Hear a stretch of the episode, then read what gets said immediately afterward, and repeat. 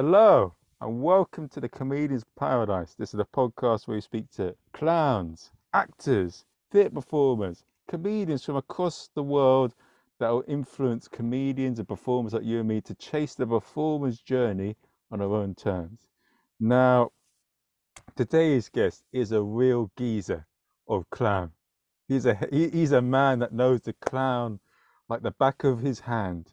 He is a man who knows Philippe and Michiko in intensely, and Carla.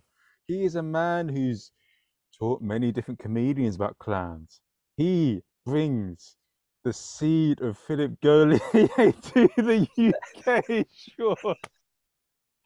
Please Love welcome. that. Just this like carrying around the, in a little pot like Philippe's seed everywhere. Have a little look at this. This is And how do you spread it round, Mark? Do you just get a little water? yeah, water it, mate. Um, I've got a plant pot somewhere. I, I, every year, I, I just drop a seed into it and see what happens. oh, like Jack and the Beanstalk. That's it, mate. Yeah. See, see, sometimes it grows, sometimes it doesn't. Needs the right nutrients. yeah.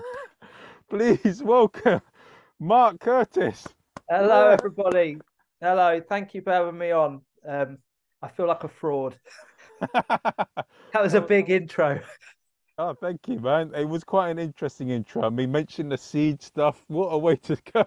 yeah, what a way to go. Yeah, yeah. Um, my um, yeah. Look, look there's no doubt. I, there's no doubt that um, you know, I'm a, I am a clown. Um, I've just got a, a kind of an odd way of of of going about it, I suppose. In that, you know, I'm not I'm not on the circuit, as it were. I'm not, you know, I'm not a performer at the moment. I have the mind of a performer. I have performed. I have a theatre company, but me myself at the moment, I'm not performing. So, um, you know, if any listeners out there are kind of going, "Who is this guy?" and why haven't we seen him? Well, you won't have done. You won't unless you were at Gaulier in 2010, uh, 12 through to 13, or you know, you've you've I don't know, maybe a few pubs in South London you might have wandered into, and I've been I would have been sat in the corner, but um, uh, yeah, you won't you you probably won't have heard of me or seen me really. But you've you've been involved in like bringing Philippe to the UK. You've you've taught a lot of clown workshops, yeah, yeah, and you yeah. you, Sorry, you yeah. are you are no better the words. You you are a, you are part of the clown world. I am indeed. I am indeed. Yeah, I I am. I am. Yeah, you're right. I I have uh, produced uh, with my colleague Jason. We've produced uh, Philippe's workshop here in the UK before COVID, probably for about seven years. Um, and as mentioned, yeah, I spent a lot of time at the school uh, between 2012 and 13 when it moved out to Étampes. Um, and before that, in Sceaux, doing the clown summer school. Um, and um, yeah, just I, I met Philippe in, in 2010, and um, I don't know how, but just this extraordinary relationship developed. Um, yeah, how did that happen? Because I was the same as everyone. I, t- I tell you what, I tell you what happened. I tell you exactly what happened actually. I um I rocked up to um Sceaux where the school was, and it was above this telephone exchange, right? This is a bit of a long story, but I'll try and give it in brief. But um, telephone exchanges have got a really unique smell, like wire and plastic, like this really unique smell.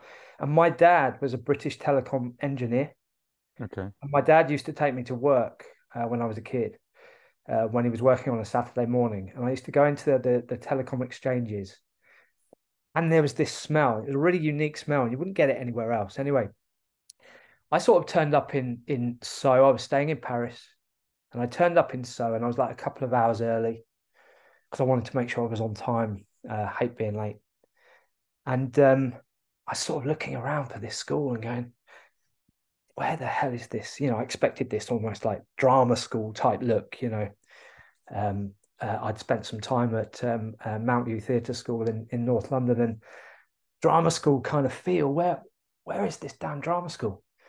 I'm standing outside this place and I look at the door and I just happen to look at the the buzzer things and at the bottom Ecole Philippe Gaulier and I was like, it's a is a buzzer, right? But this is a telephone exchange, right? It's, a, it's like a telecom place. Hold on a minute. And I, and I swear to God, I, I went, it's not there. Even though it said Ecole Philippe Gaulier, I went, it's not there. It's not there. This this is this is a joke. In my head, I went, this is it. I sort of started doing this on the street. There's a group of people somewhere looking out of the window, going, "Ha look, another idiot." you know, another person who's come to have a look at this thing. I thought, no, no, no, this is this just feels really, really odd. Anyway, press the buzzer, um, and um, the door opens, and it's like up you go. And of course, like I say, I was really early, and I I turned up like I was wearing. It was summer, summer in Paris, so it's quite warm outside. I was wearing these these shorts. I'm not going to say that they were Hawaiian shorts, but they were quite bright, you know. And I had this t-shirt on with like it had a picture of a sunset on it. You know, it was quite uh, tropical. And um, I sort of walked upstairs and I walked through this corridor, and there was a bunch of people, and they were all in um, like skin tight blacks. You know, almost like you look the way I always imagined Lecoq might have looked, like like or the mime artist, you know, that kind of stuff. And I kind of walked down and I kind of went, you know, instantly kind of anxiety just went, oh, no way. I, they're all in black. I didn't, I didn't get that email or that memo. What, what?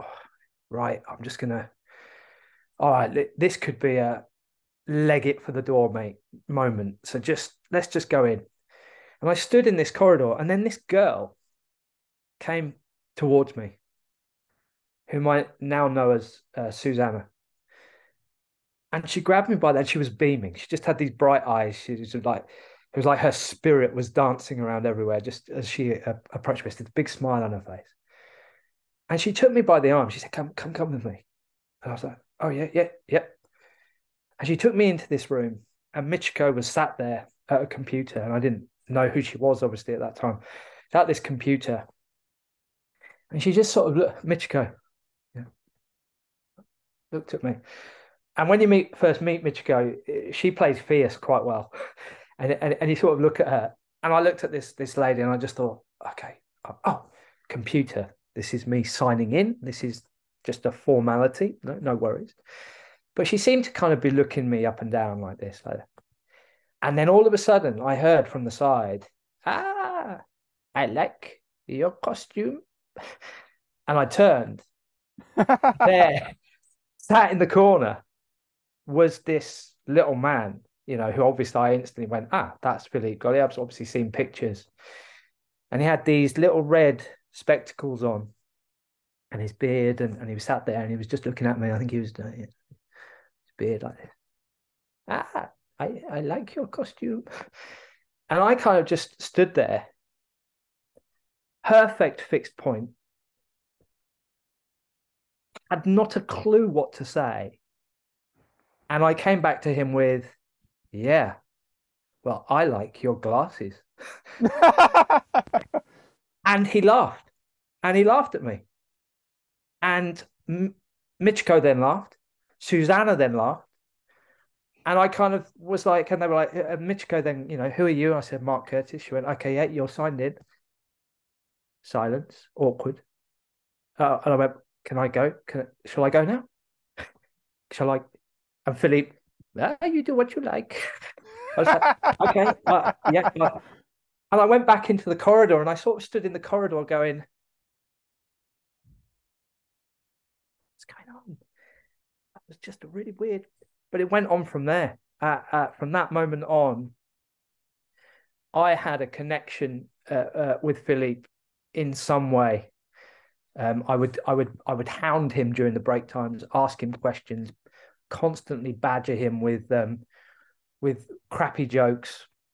Um, I'd ask him when are we going to go out and drink because I think me and you need to drink some alcohol. I think that would be really good fun. And we he sort of loved the game. He loved this play. We organised to go out several times, and several times Michiko kind of went, "No, absolutely not." You you know you two are not going drinking together because I, I don't know what this weird little British man's going to do. Um, and this incredible relationship that I'm incredibly proud, overjoyed, in love, uh, yeah, this incredible relationship grew out of that, and um, I, I I think of him very very fondly as as one of my my dear friends. And did did you know that you were going to be friends straight away from that interaction, or did it? I I kind of did. I, I, I don't know if it was the nostalgia of just that. It was just something about that place, you know, like I say, the smell and everything else. But something came alive in me that seemed to reach deep inside and sort of just pull me out. I am, um, I um, my introduction to clowning was um, was actually um, I did some mask theatre work at university in at De Montfort University in Leicester with one of the founder members of Trestle Theatre Company in the UK, a lady called Sally Cook, and we were doing some mask work as one of the modules, and um, I was enjoying it. I was having a really good time. But she turned around to me and she just said, "You know, uh, I think I think you'd love clowning." And I was like, "Okay, what is this then? What's what's clowning all about?" You know, back then I was 18, 19, 19, 20 years old and I had this kind of one, two, maybe three ideas as to what theatre could, could be. You know, it was like musical theatre in the West End. It was TV, like serious acting, TV, film, you know, uh, RSC, that kind of thing. Or there was this other stuff, this alternative stuff that was like mask, physical, that kind of thing. But theatrical clowning and me had never really come into contact. And yeah, Sally Cook said, I think you'll really enjoy it a couple of weeks later, she did a taster session and I went along to it. And sure enough, I really enjoyed it. And I started to look online for where I could do these things. Well, how so this clowning thing, how can I how can I develop that as a skill? Where's the workshop that I need to go to to do this to do this thing? Um, and I, I, I sort of couldn't find one, and I, I looked at, I saw Philippe Gaulier, but I couldn't afford that at the time. I was, you know, still at uni and everything else. There was the Lecoq School. There was other bits and pieces going on. You know, John Wright was about. I, I picked up all these names, but nothing seemed to just fall into place financially or the timings because of my university um, schedule. Eventually, I finished uni. I, I went. Uh, uh, in, in, I was in Leicester. Went moved straight back to London, and started trying to forge a career as a, as an actor uh, which is and again a, a, very specific job. You know, um, you know, doing the same thing. Uh, you know, uh, you know, being in a play and, and and kind of repeat the process, repeat the process, repeat the process. And after about three years of doing that, and, and I was I was good. I, I was working. You know, I was working, but and a lot of my friends weren't working. You know, I, everything sort of pointed towards me developing that as an idea, you know, an actor's career. But I was desperately unhappy. And I knew I was unhappy. And I was actually doing a play in London, a comedy. It was all right. It weren't bad. Um, it was doing quite well box office wise. It was um, it was at a theatre out um, um, Earl's Courtway, and I just remember the last night. I was it was the last week. I looked online and I saw Angela de Castro was doing a workshop up in Edinburgh, and there was a few places left. And I went, clown, that's it. I've got I've got nothing on for the next two weeks. I finished this play on Saturday. I'm going to do that. In fact, no, we finished the play on the Sunday night. That was it. And the clown course started on the Monday morning. So I got the over. So I finished the play. I got the overnight sleeper train to Edinburgh, and I went up to Edinburgh and I did a couple of weeks clowning around with Angela de Castro or DC as she likes to be called, um, up in Edinburgh, and that was the start right there. Something in those two weeks. But then DC said to me at the end of it, you should go to Philippe Gaulier. But that was in like um oh Marvin, that was in oh that was in like 2002, three. Whoa. Yeah. And it was another 10 years before I got out to him. Whoa. Yeah. So 10 years of, of me being I, I I don't know what I did in that 10 years. I was lost. I was a lost character back then. I mean, speak to any of my friends, and I was a different man to what I am now. But which is another reason why I adore clown so much because of what it's given me. But you know, I'm not going to say I was an asshole, but I, but you know, it, you know, drama school didn't appeal to me because there was it was very ego driven. Um, it felt to me that you needed that. It felt like you had to have that kind of uh, not not I'm the best, but I'm bloody good, and I'm going to push myself to the front, and I'm I'm you know you know I'm really good at what I do, and love me, love me, love me. I, I'm great, I'm great, I'm great. And I I never disliked people for for having that. I really respected it, but I just knew I didn't have that myself. I couldn't. I'm not. I'm just not that kind of person to to push myself to the front. Um, so drama school for me, I did a year at drama school and, I, and then I left because it just wasn't for me. Fell into the university route really because my academics at school weren't that great. So I sort of fell into this uh, performing arts degree at, at De Montfort, and and, uh, and and the rest is history. But I still in my head, even after that experience uh, at um, at university, and with with De Castro, I, I still believed that I had to be an actor. I still I didn't really know about a clown's career or an uh, more specifically an artist's career. Hmm. I thought I was I thought you know I was supposed to job it as an actor in London, living the dream, uh, up in up in Crystal uh, on the Triangle in Crystal Palace, and every now and again doing a play somewhere obscure whilst working in a restaurant and then getting a job. Wow, got a job. And then leaving your flat in London for six months because you were on tour or, or doing panto. I did panto every year for 15 years, you know, and I was jobbing as an actor, but was deeply unhappy. And then eventually, um, oh wow, this is this is long. I just got to a point where I sort of had a, a few catastrophes in in my life personally and you hit rock bottom. And my life was sad. Really sad really really sad profoundly sad. And i'd lost my joy. I was good at presenting you know I- idiot. You know this kind of strange quirky guy in the corner of a pub, quite every now and again, larger than life fun. But underneath it all, I was just I was just completely gone. And something needed to change. And um, I just I just remembered, you know, this this this Philippe Gaulier thing. And um, around the same time, after some uh, some trauma in, in the family, I sort of made a decision. Well, this is either going to go that way, or I've got to try and go this way. So I started with me, and I started to do some um, some physical things. So I started uh, um, uh, running. I started to do some healthy things, and as I started to do those healthy things, the mind sort of cleared a bit, and this Philippe Gaulier thing became a, a bigger picture and a bigger picture and a bigger picture until eventually I couldn't ignore it, and that was it. I signed up and, and, and went over to Philippe in, in, in 2010. And when I got there, as I say, that first meeting with him um, in, in that office, uh, it bang, it was like it's like he reached inside of me and went, Yeah, you're gonna be all right here. You've got weird clothes on. and uh, you know, let's go. Let's just go and have some fun. And that, and that's of course what happened then for the for that whole summer period.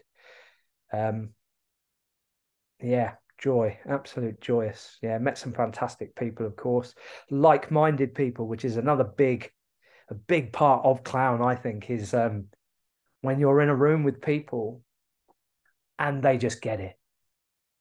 They don't necessarily get on stage and have 20 minutes of joy and you know never flop or anything like that they just get it they're there that you know it, people people used to laugh at it in 2010. They used to say we were like a group of misfits, the people who didn't, you know, quite fit into musical theatre, or the people who didn't quite fit into this or to that or this or that. I now think that's wrong. Uh, I think we fit in everywhere, but I know what they mean. And being with like-minded people, it's all of a sudden a snowball effect. And it just drove and it just got bigger and bigger and bigger. And and this clown thing became my my sort of uh, my playground really, uh, my my place to be and to be me. And how did it, what's it called? How would you say it, it changed you? Because I mean, I think the, the whole Gaulier experience definitely changes whoever Uh, you are. yeah, I I so so it- I think in order to, uh, to to get that, you need to understand where you were, and, and I think I was basically scared. I was basically scared that I thought I had to be an actor. I told everybody I was going to be an actor, even at school when my academics were were, were not going in the direction that every school teacher wanted them to go into. Even uh, my parents were very supportive. I'm very lucky, but you know, they would have preferred me to have got better grades and to have been slightly more um, focused on on schoolwork back then. So no, no, no, I'm going to be an actor. I'm going to do that. I'm going to do this. I'm going to do this. I actually wanted to be a sports person, but a teacher turned around to me and said I wasn't going to be big enough to be a, a professional rugby player. So uh, my sort of sporting dream died, and then it was almost like back then. The next best thing in my head was that I could do that I knew I could do and get some enjoyment out of. My dad had always said to me, you know, do something you love because then you never have to work a day in your life. You know, he he he was interested in the arts, but he ended up being a, a BT engineer, uh, and he got some joy out of that with the people he worked with. But I think what he was just trying to say to me was that, mate, consider your options here. You know, so my mum and dad very supportive anyway, but I'd sort of dug that hole.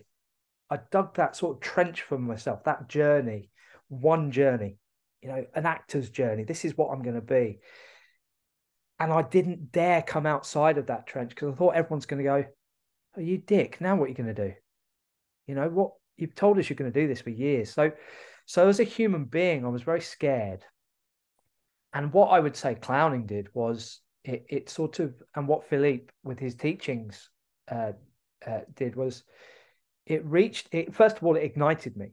It ignited that kind of those feelings inside that there was something more there's something more here in me than than just being in this place. Um, I I I I want to be expressive. I want to be, you know, there's something about there's this wonderful quote actually. Maybe this helps explain it better. But if you say acting, actors for the most part follow the logic of conscious choice. Yeah. So, you know, you get a text, there's a character, there's an argument. Okay, so my choice here is to shout that line. So I'm making a choice to play angry. I'm, I'm going to shout that line. So they logical choices. You see, clowns, they love the logic of swimming in the stream of consciousness, which is like, ah, if I do this and you do this, and you and you ah, yeah good. And now you do this. And now i do this. And now you do this. And i do this. And i do ah. And we're all in this kind of this world. Nobody knows where we're going. But on it goes and on it goes together all of us together. And i just i just felt that that was more me. There was like a real creative it sort of i say clown reached inside of me. It said get over your fear. Get over the th- the fear of leaving this thing behind get involved in this jump in here share something of yourself. Don't wait to be told what to do over here, you know, by a director or by somebody else. This is the career that you must follow. Come over here and make it happen for yourself. And once I started that journey, you know, taking control of my existence and going, well, this is how I feel. This is what I think. This is what I believe. As I say, it it, it just uh, I, I I believe what started to happen was I started to emerge, uh, which is you know where I am now. Um, Yeah. arguably successful in in in some ways. Depends how you define success, but Yeah, you, you bring along a few interesting points there. One, so I mean, school is definitely very. There's nothing like it. I mean, the things in that school. I mean, we mentioned it before the podcast. And we're like, can we say this? Can we say that? The things that happen at the school, uh, quite something. Um, but I think one thing I will say. I mean, the school's produced a lot of extremely successful and amazing people, Mm. and it, it, it's it, I say that there's also there's a flip side. A lot of people have a great time there, but there's, then there's others that where it just doesn't work out for them, but they still gain something from it. I would say. I've spoken to a few few on both sides of the spectrum. The majority of people that go there have a great time and gain a lot from it. For myself, I definitely um, it made me more committed into that. Don't try and be a funny stand-up. Just be a be a clown. That's what I do. That makes people laugh. So focus more on that. Um, I also found a comedy character. I play Zorro on stage, so that it gave me that. Um, it also, yeah, I'd say in a lot of aspects, I did enjoy it. I learned a lot from it, but there were bits I'd say I didn't even fit in there either. So I didn't fit. Yeah, yeah. I didn't fit. I'll be honest. I did not fit in in e- in either of the times I was there, and there. Are, but I will say one thing, because I have seen instances where people have been kicked out of the school. I, I remember when I was there the second time, there was a really mad incident which I wasn't there or I didn't see of, but there was a girl shall I say her name? No, I won't say her name. Um, but she got in a big argument with Philippe, and they got in a big like he was roasting her. She didn't like it, and then she said, "Oh, like he's a bad teacher, whatever." And then after that, she got kicked out. And then I heard like the previous year, like there was guys complaining, "I've been working bars. You, how dare you say this?" Or there'll be instances where people would, if Carlo was on or another teacher, would avoid it and just go to Philippe's lesson, and then they got kicked out. But then obviously you have people like Zach, you have all sorts of people that have really learned from it, and majority of times, a lot of us, a lot of people build great friendships from it. Yeah, I'd say around about way in all of it, I think you'll gain something from it, whether like clowning is for you or or it's not. I'd say. I I, I think so. Uh, I mean, you can never you can never know uh, what somebody else's experience truly is. Um, and I know people who have been through the school who who have gone, you know, nah, not for me. This just wasn't for me. Um, you know, you asked me that. I suppose I am not even sure I answered your question, Marvin. But what changed for me was I think I learned it, it, it on the vehicle of learning how to be a clown. Okay. I think I learned how to navigate my own ego and how to recognize that sometimes my ego was not useful. And sometimes it is. And when you recognize that it becomes a real a real skill to be able to use it and not use it at will. And also to navigate a creative journey. I think something that people lose sight of when they're at philippe Gaulier is and maybe some people don't even have this to begin with. And this is the sad thing about the school in a way, because it is open to all, which is a, a wonderful thing. Philippe doesn't discriminate. It's not like you are, it's not like Lecoq where you have to audition for the second year. Whoa. You know, you you can go to Philippe, you can do, you know, he calls it his a la carte menu where you can go and you can do a term. Somebody wants to go and do clowning and Shakespeare or or you know, whatever it is, or Chekhov and the you can pick what you go and do.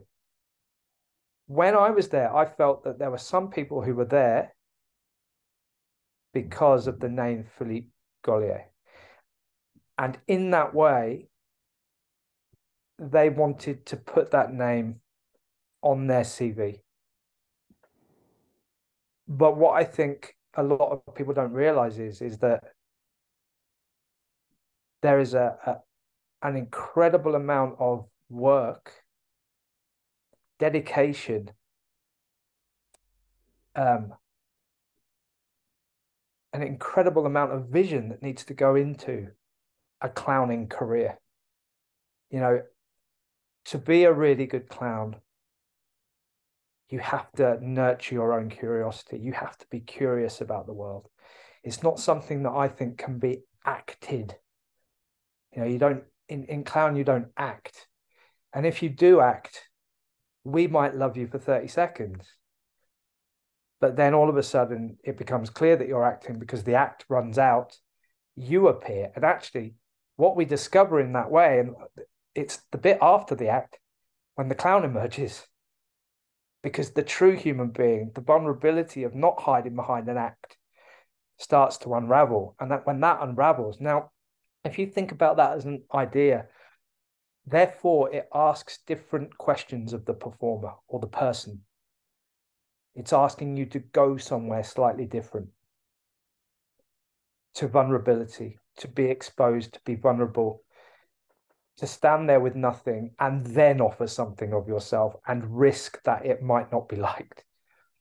But then the skill comes in, right? Which is understanding that you offer something of yourself, it's a big flop. But the big flop brings the tension in the room. Now you've got the tension in the room, the skill, break the tension. You're in that lovely scientific place, you know, it's a science tech going on here, which is tension, break tension, we smile, we laugh. You do something, the audience goes, Oh God, that was awful. Great, you've got them there. Break the tension. Oh, he thinks it's crap, you know, and they, they smile, they laugh. So you've got to learn those skills. You've got to go through that. You've got to, you know, con- it's that lovely thing about being a, a competent, isn't it? Conscious competence. You know, so first of all, we're we're we're we're ignorant, right? We're we've got this ignorance incompetence going on. Then we become aware of it, and we become um, sort of conscious, consciously incompetent. Then we start to practice the skills, and we try and we fail, and we try and we fail, we try and we fail, and we move into this kind of conscious competence.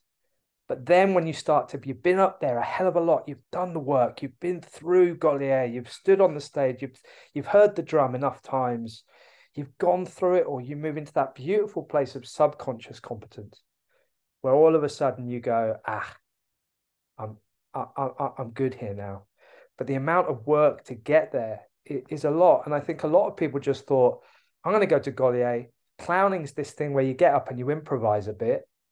I'll go improvise. I'll get a few laughs and if i don't then anyway i've been at Gaulier it can go on my cv but when they were getting banged off the stage, you know, 30 seconds, no pleasure, no joy, no connection with the audience, they're like, their ego gets a kick and their ego responds, ah, well, I'm, uh, you know, the quickest way to elevate your ego, well, I'm good. This must be shit, you know? So I saw that a lot. And, um, ah, my heart bled for Philly because I saw him have several arguments and I, I, I, on several occasions, and I and I and I, I won't mention names either, but I, I would hope that the people involved appreciated that because you know grew to appreciate what he was trying to do with them afterwards. Maybe not in the moment when emotions high, but maybe further down the road. I mean, I had several beers with um, a couple of people that had had, had, had a, a a, a sort of a set to with Philippe and you know, I always wanted to support people. I've always been like that, and I and I remember putting my arm around, in particular, this guy, and just sort of saying, "Look, you know, it's all right, dude. You, it, you know, it's just that didn't that didn't work." But you know, so, so for example, you see this a lot at. Don't Someone comes on, tries something. So Philippe puts us all in a costume day one. So let's say you're the uh, a, a cricketer, and you come on and you you do this thing with a bat and a ball, and Philippe bangs around and goes, "No."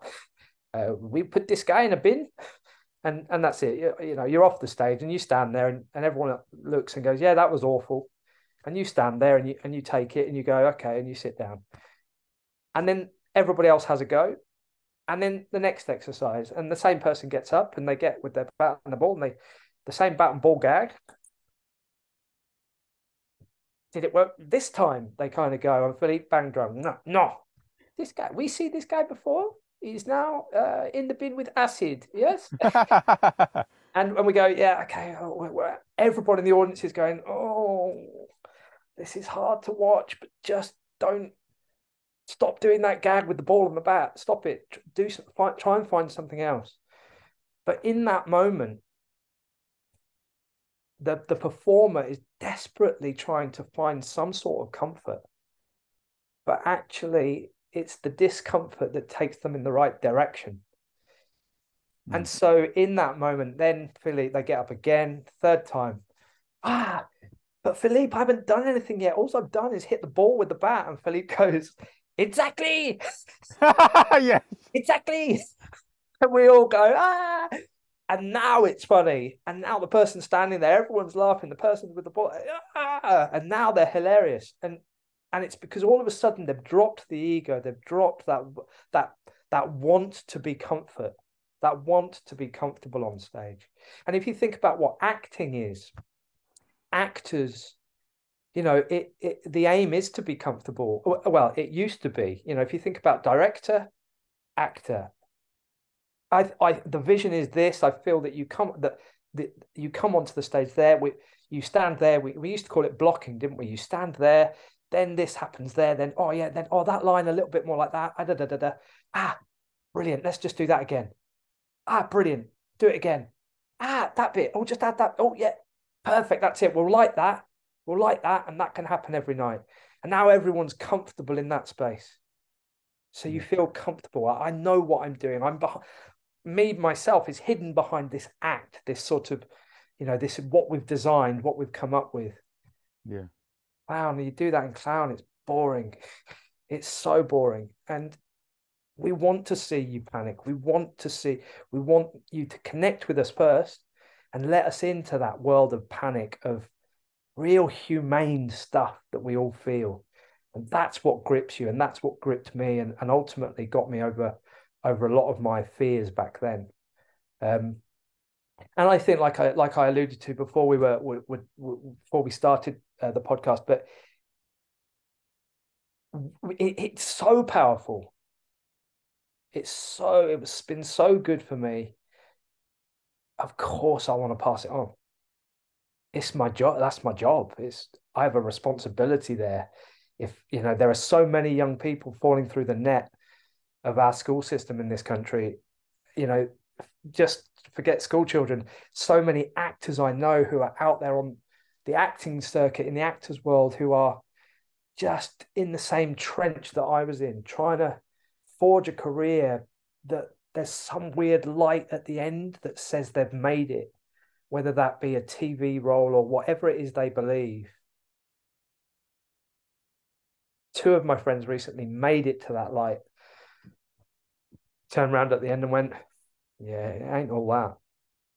It's not what it's it's not what I started this journey to do. I start started this journey to be a creative person, or that was at least something in me that I felt.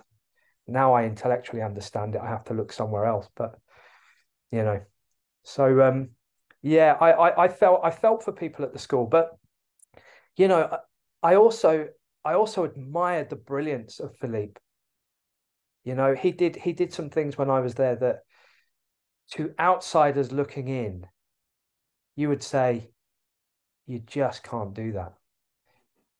But I know for a fact that the performer out of these kind of really quite so I'm being quite cryptic, aren't I? I don't know whether I can should we shall I shall I sort of shall I give you a bit of a a little bit of a delve into one session?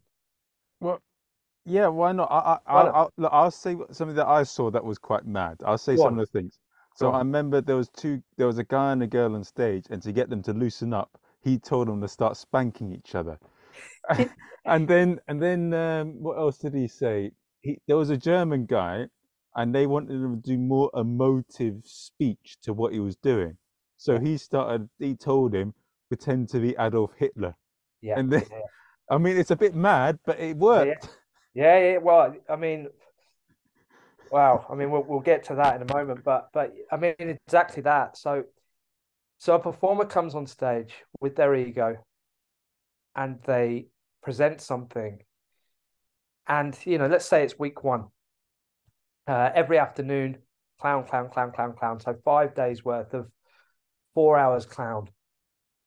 And by the Friday, we're all in different costumes. Uh, we've all had, we've all been on the stage. We all understand the drill and what's going on. And a performer gets up and and and their act begins, and they and they come on and they and they do something. And Philippe bangs his drum, and after a minute, sometimes less, sometimes a bit more, whatever it is, they leave the stage and they, and they leave. And then socially outside the school, people the the chatter starts. You know, oh, he didn't give me very long today. Like I, I, I felt that this was going to go somewhere, but he didn't give me long enough to let it go anywhere. Okay, all right.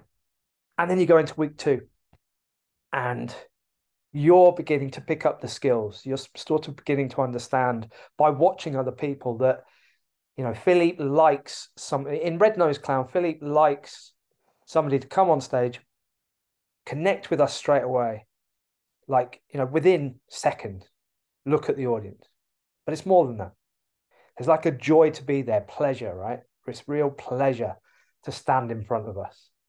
And you can only see that in the in the eyes, you know, there's there's this pleasure. Sometimes a performer might come on, connect with us, and and there's what I call pleasure fear. it's like, oh God, here and that is also incredibly compelling, incredibly fun. So Philippe kind of, you know, they stand anyway. This person comes on with their act, and you see them step onto the stage. They don't look at us. They do their thing again that didn't get them any success the week before.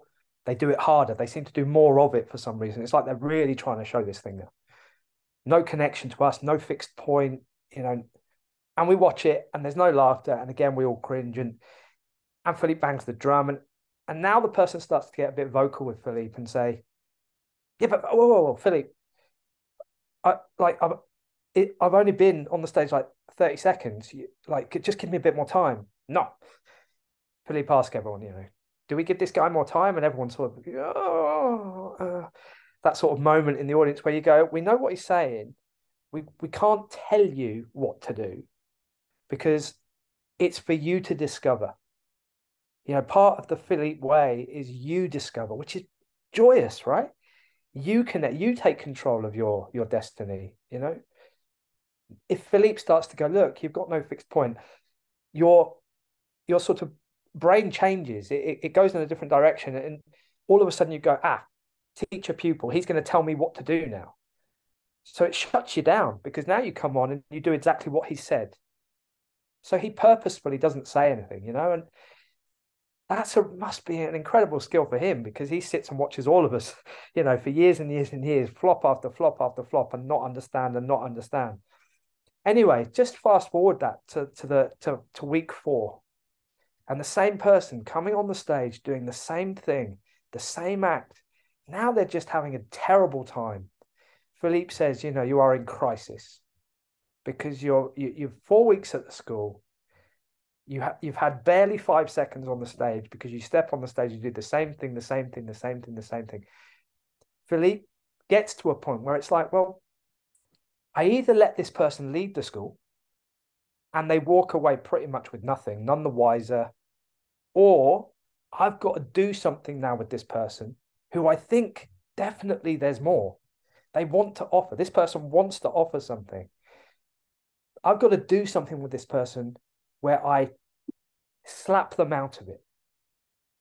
And it is that it, it, it, it that ego, it needs to be slapped out of some people, get them to drop. So something needs to happen in order for them to drop all of that stuff, all of that baggage, all of those ideas, all of that presentation, all of that ego. And uh, you know, Philippe's got a very harsh sometimes harsh way of doing that with people. You know, it, one of the great things people used to say at Gaulier a lot, ah, but Philippe, but you know, I feel this. And Philippe would go, yeah, it's great that you feel that, but I'm in the audience. I want to feel something. You know, our jobs up there is to is to offer something of yourself, bring something new to the table, connect with us that it brings us to life in that moment. And then we both go from that place. You know? Yeah. No i mean this is this is no it's it is a lot of that. Yeah. It, it it's um he, he he did a lot of those sort of exercises with me which sort of i remember oh, fucking hell this is gonna be deep go on oh fucking hell um i i i remember i um I went on stage and I was going in quite confident or whatever, and then he got it was for the Buffon thing. Yeah. And um, he got someone to go on stage and effectively, um, fucking hell, this is going to be deep, but uh, he, he he wanted us to talk about sex or whatever, and I'd never had a girlfriend, I had sex at the time, and he wanted me to talk about, it, and I was lying on it, and then I got ripped open by the by the by the person who's who's on the stage with me, and it it I, I got lots of big laughs from it, and it was very embarrassing and very uncomfortable. And people were saying, "Oh, Andrew was um, being quite brutal and whatever," but it is as you said. You got to be comfortable. Like if if I'd held on to my ego and like gotten really angry and maybe got aggressive to Andrew or like would have had a go at Phil, Philippe or whatever, it wouldn't be funny. It wouldn't work. But because I was embarrassed and I felt very uncomfortable and I went along with it, it was quite funny. Yeah. And it it went went quite well. And I've had a few times where he did direct me. Like I'll go in thinking I was doing something else.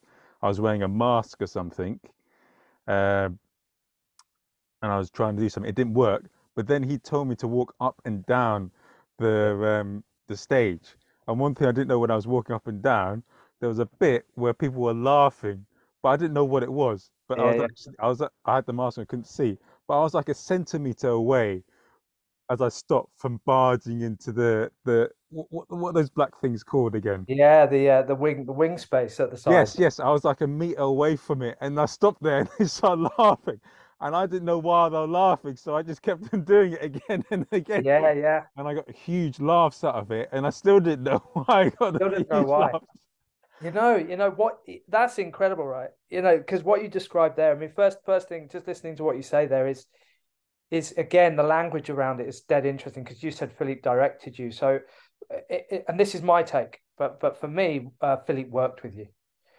You know, and, and it's slightly different. Directing you, in, in, in certainly in this country, it's very much kind of leans into the idea of I'm going to direct you around the stage, yeah. Which, as you then described, he asked you to walk up and down. So you could argue that you know it's a direction, walk up and down, but there's more to it than that with Philippe. Um, and in that way, because you, like you say, you described there, you don't know why. Why is everyone all of a sudden laughing? What? Where's this laugh coming from?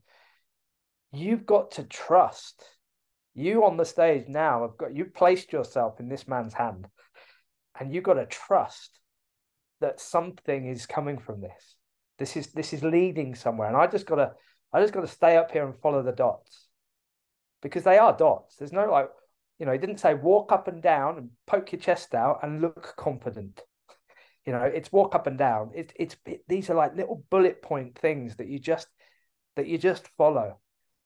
And and and what he knows is that there is something beautiful about you that is going to come out of this moment. He just knows. And that's how he places his provocations in the room, you know. So okay, yeah, spanking maybe a bit, you know, for some people, or or sometimes he, he, he you know he's a he's a naughty. So I think he's sometimes he's a naughty man, and you know he has his own. You know, if he's seen certain things for a week, I wonder if he kind of goes, "I've not seen anyone spank for a while." yes. And it's just you know, let's just what have I not seen for a long time that I'd quite like to see today. But I think what he's really good at is is is seeing the human being and going, ah, you're staying up because I know that this is coming, and we're just going to do this, and let's see where we go. Let's see where we go. And when you trust that and you allow that to happen for you on the stage, slowly it starts to fall out. But as you say, I, many occasions, just like the one you described, where I was up there, people were laughing. I ain't got a clue what for, not a clue. Um, which it, it, sort of in there, you, you, know, you've got a bit of a problem when you're, you know, it, I think that's probably why there are not that many clown troops out there because, you know, you really need to trust the outside eye. You really need someone who's going to sit out front that you really trust, who is going to have the vision and, and understand what they're looking at to be able to go, ah, that bit, that bit there goes in the show. You know, nine days of flop, failure, rubbish just to find that one golden nugget at the end of you know 5.30 on a friday when everyone's pissed off and wants to go home and they go that's the bit the golden bit that goes in the show See you on Monday morning. Can I ask a question? Yeah. What was the incident where you where you particularly remember where you had that sort of situation as we've discussed, like where you like you remember the most? Uh, it, it, it was it was hilarious. So so at the end of at the end of term, well, first of all, on on a on a, on a Friday, um, as I'm sure you will be aware from being there, you, you had to work with the group through the week, and then you would turn up on a Friday and you would have worked on something and you would present. And at the end of the neutral mask module, which is in the first year, and uh, so you go neutral jeux, neutral mask, neutral mask jeux. Um, at the end of the neutral mask module, we'd been doing a lot of kind of like animal, looking at animal, looking at animalistics, colors, which is where you eh, or, or elements where you embody neutral mask, go back to neutral, but when you come onto the stage, you really embody you know what it is to be a walking breathing version of the earth or a walking breathing version of the air. And we'd been on this journey uh, looking at that. And then we started to sort of philippe leaned into this idea of, uh, of, of us being artists. And and not to think of theatre as one thing as as musical theatre or as as film acting it's just you know what the whole picture because he believes that all of this stuff is for your clown right and that's how he runs the school with his uh, pedagogy. It's everything, everything else aims to all of this stuff that we look at is usable for your clown. Anyway, at the end of this this term, there was a big all both years, second year and first year came together, and we had to do a little presentation of what we'd been what we'd been learning. And we came together in the upstairs studio, and me and uh, a guy, uh, my my friend Ned, glorious human being, um, who had, had actually been, he was unique. He'd been studying at Cambridge University in the UK, very clever guy, very intellectual guy. We'd been working together and we'd come up with this idea of doing like a Van Gogh painting, but like sort of being on stage and being the colors of the of the Van Gogh painting, right? And um, you know, we we we watched other people get up there and uh, and and you know it, it I'll be honest, in my head, it, it wasn't for me. I was going, oh, get up stage and be a. You're like, you know, it's yeah, all right, whatever. But you know, I'll give it a go and, and we'll go and we'll we'll do something with it. And me and Ned had met, but but we'd kind of met and in typical British British um, fashion, we met several times when we were supposed to be rehearsing and sat in a pub somewhere watching, you know, uh, watching uh, some sort of British sport. You know, terrible, terrible tourists um, not embracing local culture at all, just kind of like the let's catch up on the football or the rugby or whatever it was. So we kind of didn't really have that much to show. And we got on the stage and we started to do it was like one of the paintings i can't remember which painting it was the rowing boat one or whatever what van gogh painting we started to do this thing and it was we were just trying to embody being these colors and da da da da and then and and it was very you know major minor. So Ned did a bit, and then he passed the focus over to me, and then I did a bit, and that was kind of the only structure. You know, we followed a few of the simple skills, the rules, focus, and all that kind of stuff. And Ned did his bit, and everyone was like, it was like people just watching. And then he he sort of like passed it to me, and I started to do my color, and I was doing like white, and I was doing it down on the floor doing this white thing, and I just started to hear people laugh and I was and I sort of picked point, little look, looked at Ned. Ned just sort of looked at me as if to say, just just keep going. I kind of just sort of carried on, carried on, and it, it we, again, you know, we had a really good time. We brought the house down. I hadn't got a clue what was going on. I I, I hadn't got a clue, and I did. I went from I, I sort of did white, and I looked at the audience as if to say, "Can I stop? Can I stop now?"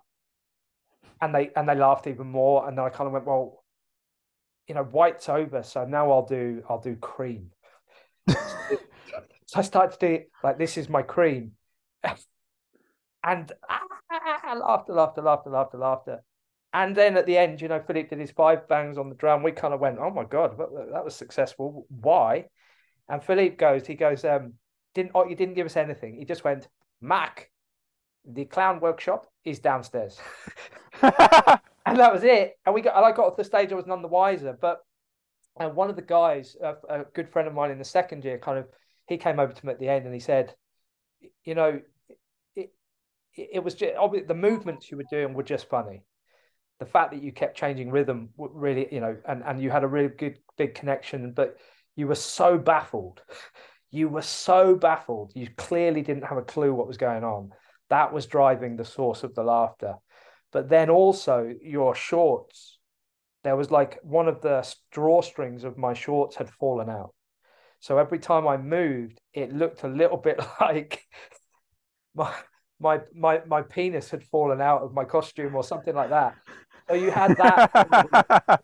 of course, I had no idea that that was going on either. It wasn't intentional; it had just happened. So, but again, you know, a, a, a glorious moment for you on stage, but another kind of one of those moments that goes in here that you go back to that you become proud of and your and, and your you know your your little ego comes out and goes oh look i was i was successful uh, with Gaulier in that. But for me those moments very quickly moved to like an alarm bell. It was like there's what's in there? There's something in there to learn. There's a there's more clown in in this moment to learn to learn to learn.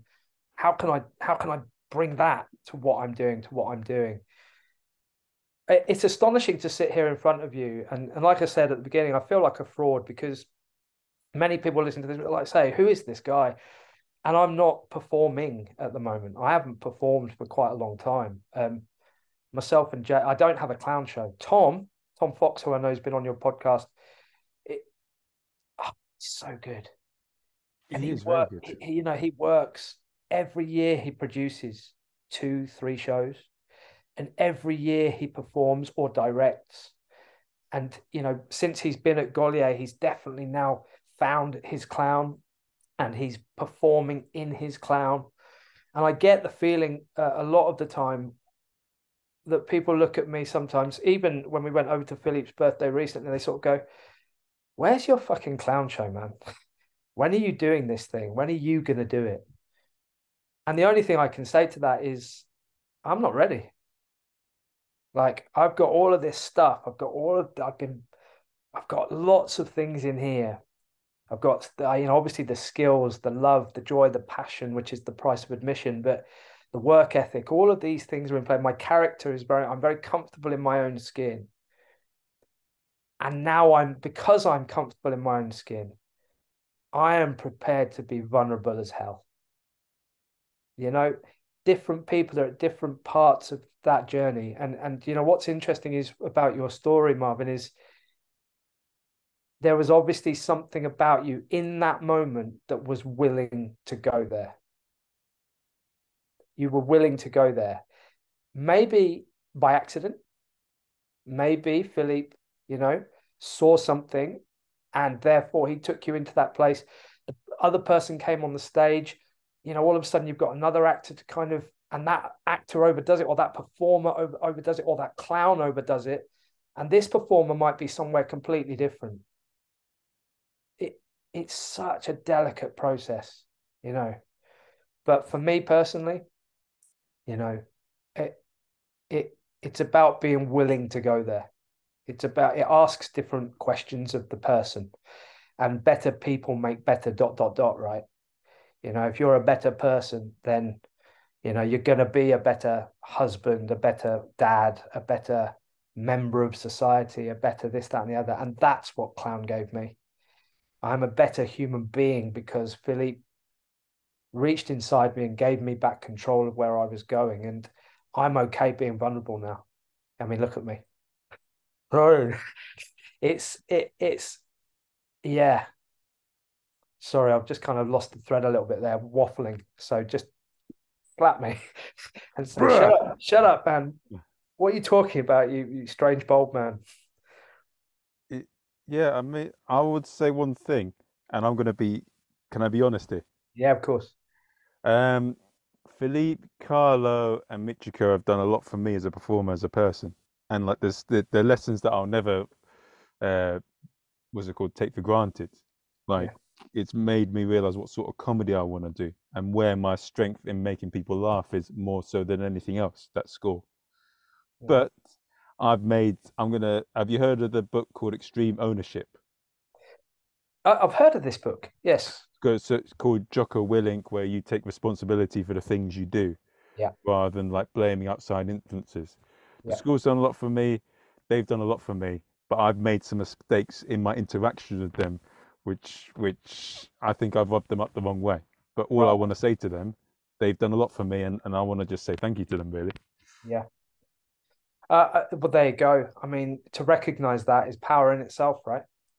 You know, um, yeah, all of those kind of books. You know, you, you. Will- I mean, I, I I'm obsessed with this journey. You know, yeah, yeah, Jocko Willink is um obviously Navy SEAL and and and and and, and understands that that kind of mind side of it. Um, it's no surprise to me that I discovered long distance running, um, ultra distance running actually, and um, you know, again, it's it's there- there's something in this journey that that is incredibly freeing once you've navigated all of the stuff that goes with it. You know, all of the stuff in our day to day lives and everything else. Um, but you know, the other thing is as well, the other thing that's interesting from, and this is why I really admire what you do, Marvin, because, and this is something myself and Jason at Small Nose, and with Gaulier's School where it is, what we see our responsibility as moving forward. But you have to recognize that you are where you are with it. Other people around you, not only are they not where you are, some people around you have not got a clue, and and not only that, don't have don't want to have a clue, and not in, interested in it. You know, so you know, in terms of um, the way I live my life here with my my good lady and, and, and my my four year old little girl, we very you know I, am a clown, but I very rarely talk about it in these four walls, just because you know my wife's a nurse. You know, you know, polar worlds apart, and and um, yeah, I don't know. I guess I guess I feel like I'm waiting for the right moment to place myself into that world again. But I refuse to kind of do it in a way or at the behest of like, I don't know, the arts, you know, arts council. I, I just feel like the time will arrive when the time is right. And all of this stuff will pour out of me in that time. And, you know, I, it, yeah. The world of clown, the world, what Philippe and Michiko, Carlo, like you say, everyone at the school, um, even Aitor, uh, in just a simple conversation with Aitor recently, there was stuff in that five minute conversation that I just came away from going,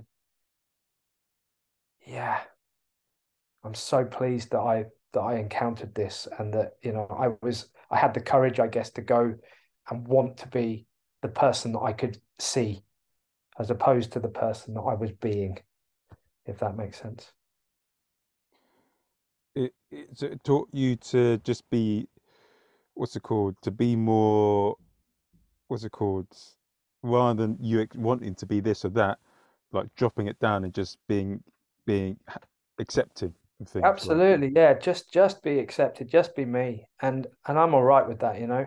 Like uh, so, I, I am denied about coming on the po- podcast just because I thought, you know, you, you're what you're doing is incredible for emerging artists to give them voice to in, in amateur artists to to get a bit of a platform and, and to be able to talk about what it is they're trying to do and you know something that I kind of as I say at the moment my responsibility feels within clown within that world of clown is to pass it on. And Philippe wouldn't agree with me uh, massively on this because he would say that all children are clowns anyway. And there's something about us as we get older as we build our identities and we pick up all those bad habits and those bad thought patterns that makes clown really exciting when you get older because you're what's compelling is to watch someone struggle sometimes. And young people are so free on the stage if they are clowning around because they don't have all that baggage that we carry. But if you look behind the clown if you look at what's going on there in terms of you know the way to take control the way to um, to to remember that the voice in your head is, is a critic and it doesn't you know it doesn't have to hold you back there's just there's there's beautiful stuff behind there that i think is really powerful for education you know one of the aims of small nose is is this idea of giving every young person that engages with us a red nose and saying, just put it in your uh, here. This is for you. It's a gift from us to you. Actually, it's a gift from uh, Gaulier. It's a gift from whoever taught Gaulier, wherever Gaulier got it. It's a gift. Put it in your bag. You don't have to get it out. You don't have to put it on. But every now and again, when you go about your day to day life and you go into your bag to get whatever it is, your maths book out, and you're going into maths, and in your head you think, ah, oh, I hate this. I'm bored. But you see that red nose and you just go, ah, you know what? It's not so bad. Life's all right, man. You know, life is all right. We have struggles and challenges, but we are also, you know, blessed with uh, next door neighbors and people over the road, connection everywhere, abundance. We can, you know, uh, you know, there's a lot of great things going on out there, and um, I just want to be joyful in my day to day existence and be happy. And um, and that's un- undoubtedly what you know. Again, the Gaulier journey, the clowning journey, has given me. Maybe right now I don't say I'm a clown on the circuit, and who knows when that moment will be. But you know, I certainly want to play my part in in in in, in passing that on to the next the next uh, uh, group of of people that emerging artists, but also, as I say, young people who have just, for whatever reason, have, have lost their joy a little bit. And I and I think there's a way to do that using clown as a vehicle. You don't have to say, you know, you don't approach a school and say, "Hi, yeah, we'd like to come in and run a workshop." And what we're going to do is we're going to train your year sevens to be clowns, and we're going to provoke them and make them feel really uncomfortable, traumatize them a little bit, and then leave and they'll get a lot from that. They'll be more resilient. See you later. Bye. it's not that. It's it's about finding ways that the the the, the skills that Philippe gave me, the idea of provocateur, that that you know, I'm not going to tell you how to do it. You've got to find a way for yourself to get through these challenges. And actually, one of the ways that we've done it, you mentioned Adolf Hitler, but um, strange moment to mention his name, but but um, on this on this mad journey, um, I, I I had this this incredible fortune to to be doing um, some work at a theatre in London, and I'd been to Gaulier 2010, and I'd come back and, and I was I, more way more confident all of a sudden, and and um, I was living in Lewisham, and the local uh, the the art, artistic director of the Catford Broadway Theatre, Martin Costello back then, he had been handed this document from Lewisham Borough Council, and it was about somebody going into schools and educate or an educational project going into schools to help young people grasp the terrible things that happened during the Second World War to Jewish people, you know, that, so the Holocaust and things like that. And they were looking for somebody to to sort of produce this work and, and deliver it. And me and Martin knew each other really well. And, and, and Martin approached me and said, listen, mate, you know, you've got this idea for a theatre company. You know, you're going to need some bread and butter to get you going. You know, this is a really good, there's a good budget attached to this. What do you think? I think you, the way you've spoken about sort of your delivery of and working with your passion for working with young people. What do you think? This could be something, right? And I said, oh, yeah, have a look at it. Anyway, I had a look at it. I, I had to draft a proposal, which I'd never done, and I got invited to interview. And I went into this room, and there was a man sat there in a suit who I later discovered was like a counselor and there was this lady sat next to him who I didn't, you know, never met before. And um, it turns out that this lady was um, was her name was Rachel Levy. Rachel Levy, uh, as she is now, Rachel Levy BEM, so British Empire Medal. She was recognised and honoured by our late Queen, and um, she is a uh, she's a she's an Auschwitz survivor, and it sort of came out in this meeting that, that that's who this lady was, and I sort of sat there and you know instantly kind of went, I am well out. I'm so out of my depth here. I ain't got a clue what to say. Like you've got the wrong guy. This is going to be the worst job interview ever. Oh. And I can I kind of went. They went. So Mark, you know, you know, you, obviously, you know what the, you know. You put this proposal together. You've written a bit in here about uh, clowning. And I was like, oh, am I gonna, yeah. And I just launched into it and I began to explain um, about what theatrical clown was. And I did it in a sort of a performative kind of a way. And this lady laughed. And she laughed at me. And from that moment, I was like, okay, wow, okay. Anyway, I I I went through that interview. I got uh, an email. So invited me back for a second interview. I had to a bigger. Part. Anyway, long story short is we got the contract. Small Nose was kind of born through that period, and I started to work with this uh, lady Rachel um, over many many years, and she became a real mentor to me. Um, her story is incredible. I mean, it's it's Hollywood. It's it. She, you know, her story encounters all of the the big, you know, sort of characters of the time. But she was in Auschwitz, then did the march, the death march to Bergen-Belsen, was in Bergen-Belsen. Um, didn't tell her story for 50 years. And then eventually decided she had to share her story. She'd had a family, she'd gone on, had a family, they'd had children, the children had had, you know, she had grandchildren. And they knew, but she never spoke about it. They knew, but they didn't know and in spending time with me she she started to open up and share this this story and, and we worked together to kind of build this educational idea.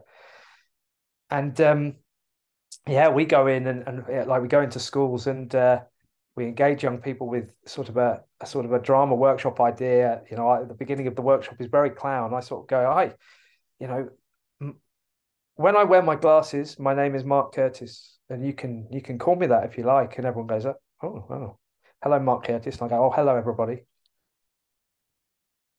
And then you see the look on their face. They're like, he's taking his glasses off. So who is he now? And then we kind of go on this kind of journey um, of provocateur, creating these moments of how you know Hitler and and uh, and and the Nazis kind of built and, and organized this horrible thing, the whole the whole Holocaust, how it, how it all happened following the the sort of the symbolization, the dehumanization, polarization, moving you over here, doing it in kind of a very drama, moving around the room kind of a way.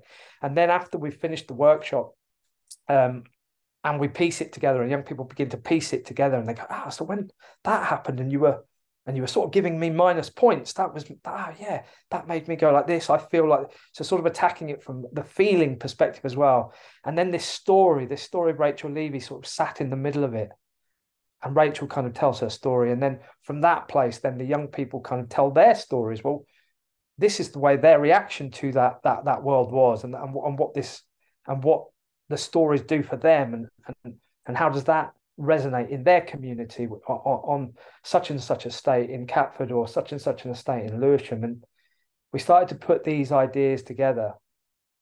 And what's that's kind of done has been it, it's turned into this beating heart, but the thing that I always go back to, man, the reason I'm sharing it is because Rachel laughed. She emerged. A lady who has been through everything that she's been through after 50 years of keeping all of that bottled up inside. She and now we bicker like children. Like she's like, Mark, you're so stupid. Like, da, da, da, we like phone her up on a on a Sunday and, and it's like, you know, I've not spoken to you for a couple of weeks. Where have you been? And it's like, you know, we, we just, I, and then I'll tell her a story and then she giggles and then she sort of tells me off a bit and then she giggles a bit more. And, and what's Small Nose doing now? And this lady laughs. She laughs. And you kind of say to you, we of, our kind of thing with young people is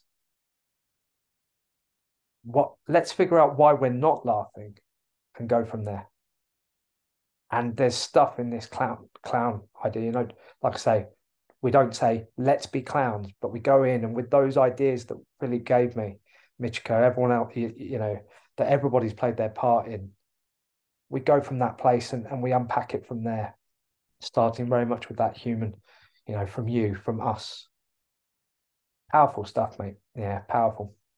That's where i am with it at the moment but um who knows? My, my clown show is coming Soon, soon. Yeah. No, no, no. I shouldn't say that, should I? I should, I should just say it will be. It's coming. It's coming. It will. It will when will you guys least expect it.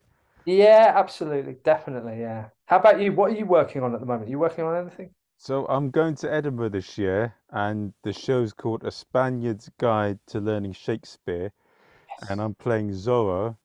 Um, at the moment, I'm doing magic tricks, and they're going wrong, and I'm saying that re represents Shakespeare. I'm Yeah. doing verses of Shakespeare uh, in Romeo and Juliet in one of Zorro, then doing it in Spanish. Then I got the audience to sing it. Then I'm doing karaoke with them on stage as well. It's it's it's all sorts of crazy things that I'm doing with the show at the moment. Beautiful, man. That sounds really cool. I, I, what we get up there? What Edinburgh this year?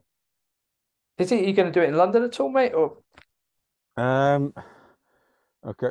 I what I'm gonna do it mostly in, in Edinburgh, but I'm I'm gonna try and throw a few show ideas. So I'm gonna like do events because I'm just like a regular con. I'm not a big name. If I say I'm doing this show, whatever, yeah, I I think they're unlikely to come. But if I put on a product or if I put an event that sounds interesting, and then I try my 20 or 30 minutes of it in between it, I can get people in there and can yeah, find how it works. So that's what my plan is.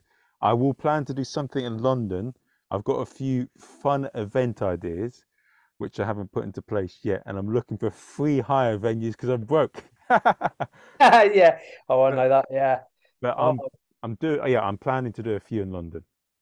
We'll uh, I'll keep keep my ear to the ground for you, mate, on the higher venues. But um, you know, I, I think it's important that that you know, like mine, like say that that connection breathes on and, and like-minded people come together. We'd love to support you, um, you know, with a bum on a seat and come and watch and support your work. So uh, very, very keen to come and and uh, and to see what you're up to there.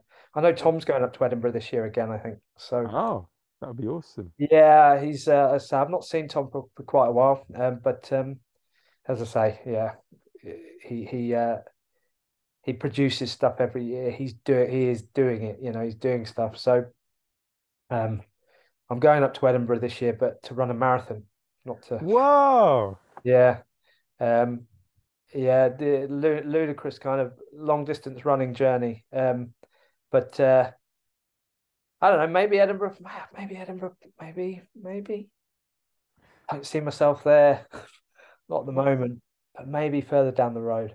You know, I see myself in a barn, sat on a hay bale, playing a guitar. There's nobody else there. Um, just laughing at myself and then sort of having enough, putting the guitar down and going back to my normal, going back to my my wife is probably just looking at me going, What are you doing? And uh, who knows, man? Who knows? But I I you've got eventually you've got to do it, right? Eventually it, it one of uh, one of the questions you sent me uh, was about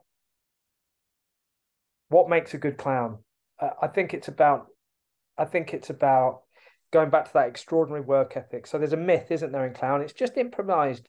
Why are some clowns hit and miss? Why do they not survive things like the gong or or the or the or the Gaulier drum? Um, I think it, it, for me, it's it's down to work ethic. It's down to you know people think, oh, clown show, you could just rock up, and I'm a clown, and I'm going to stand on the stage, and I'm just going to be funny. No, no, no, no, no. For me, a clown show, there is an element of improvisation and, of course, play, but actually to build a clown performance, a clown routine, you rehearse it so over and over and over and over and over and over and over and over and over and over for your life. And you go into this thing of kind of knowing you know the material, not just knowing the material. That kind of will turn up. I know the material because that attracts words like I know the material a bit, which is a blag. You know, it's knowing you know the material.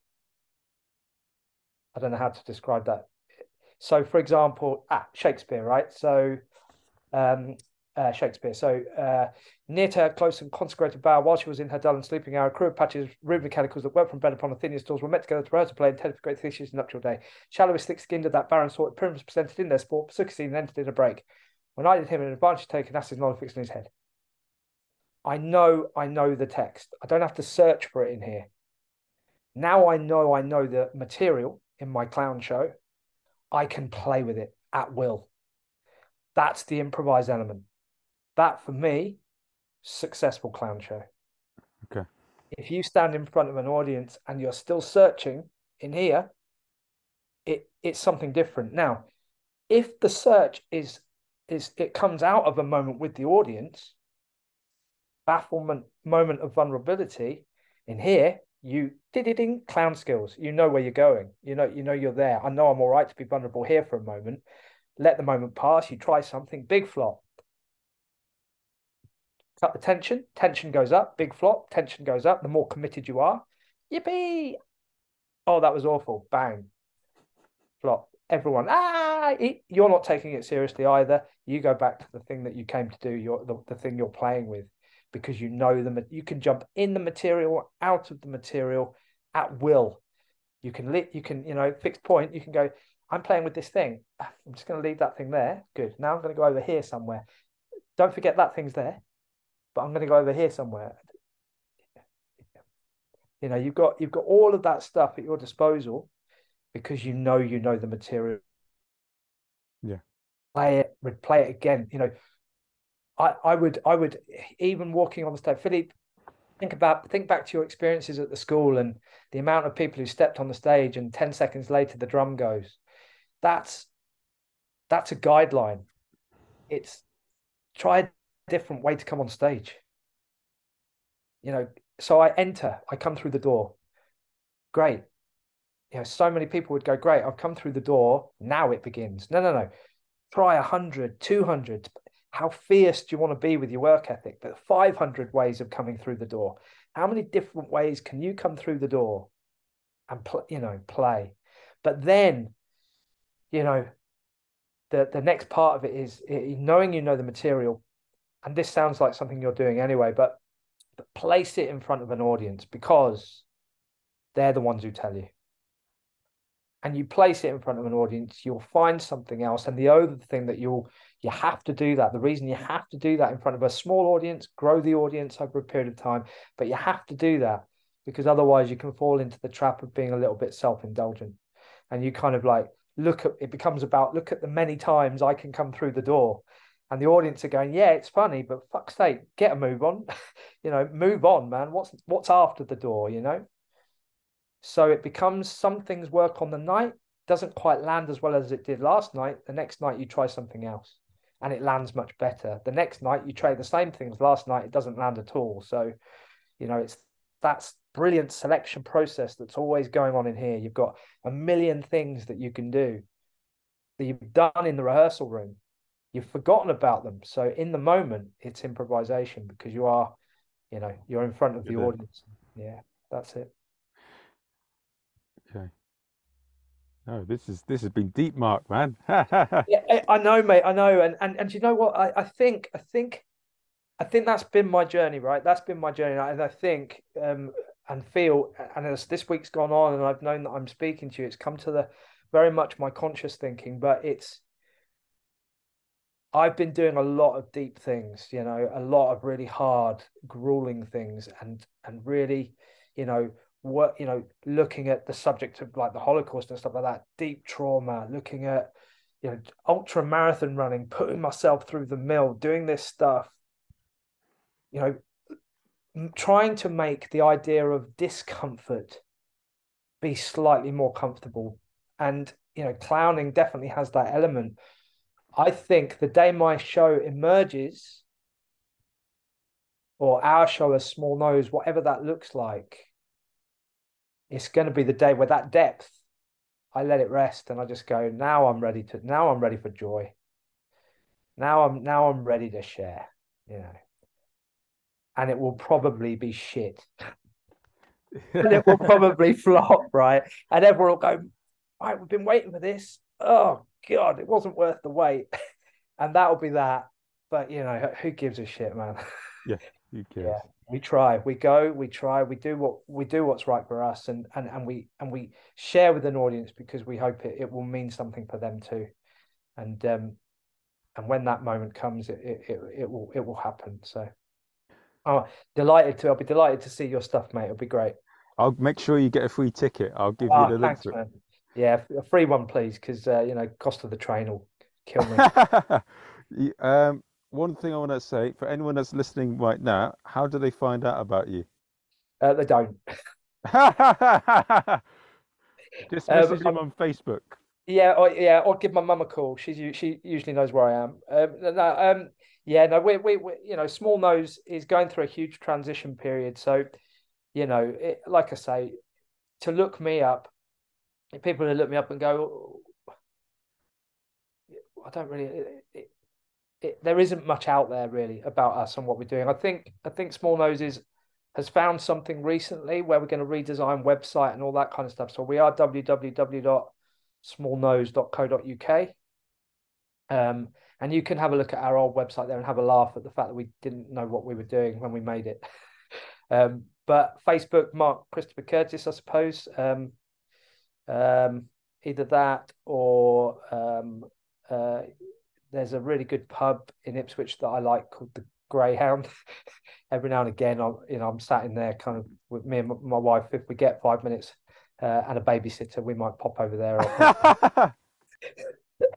yeah, that's that. That's us, mate.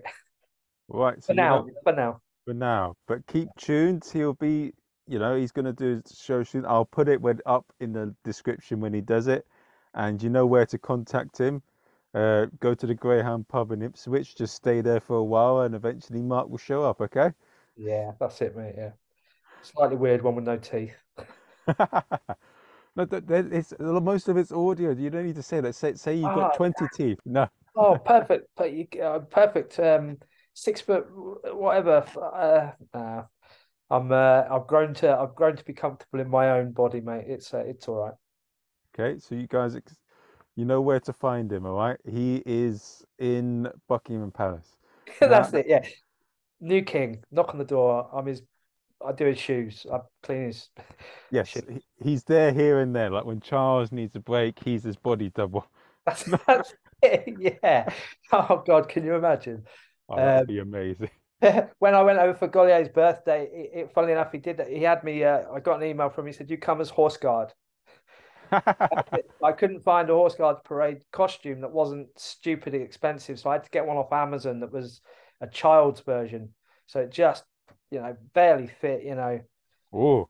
ridiculous hat on my head, and um, it, it, we had a lot of fun. It was good to it was good to go back and see him, and uh, you know, I suppose actually watch this space for next year. Anyone who wants to, you know, like we've said at the beginning, Philippe is where he is, but the plan in early stages of discussion and idea is to bring Carlo over next year. Carlo probably doesn't know any, anything about this. It was a Michiko and Mark discussion, but Carlo may come over to deliver the lion's share of the workshop with myself, Small Nose delivering a bit as well. But but then Philippe would be around to come in at some point to sort of advise and to view some of the things that we've been doing in the workshop. So yeah, keep an eye out for that. Um, if you'd like to be in the room with Philippe, we, we hope that he will be here next year. We really do, but uh, we'll see. Mm. And also give this podcast a review on five star on Amazon or iTunes. And I'll see you next episode. The next episode, I think I'm gonna maybe get some psychologists or get some mad comedians on. I don't know. I, I'm I've I'm going to try something a bit wacky. I want to get something. I want to maybe get a criminal on the podcast. I don't know. I, I want to do something a bit. The next episode is going to be wacky, guys. You've seen the space, all right? I look forward to it. Huh?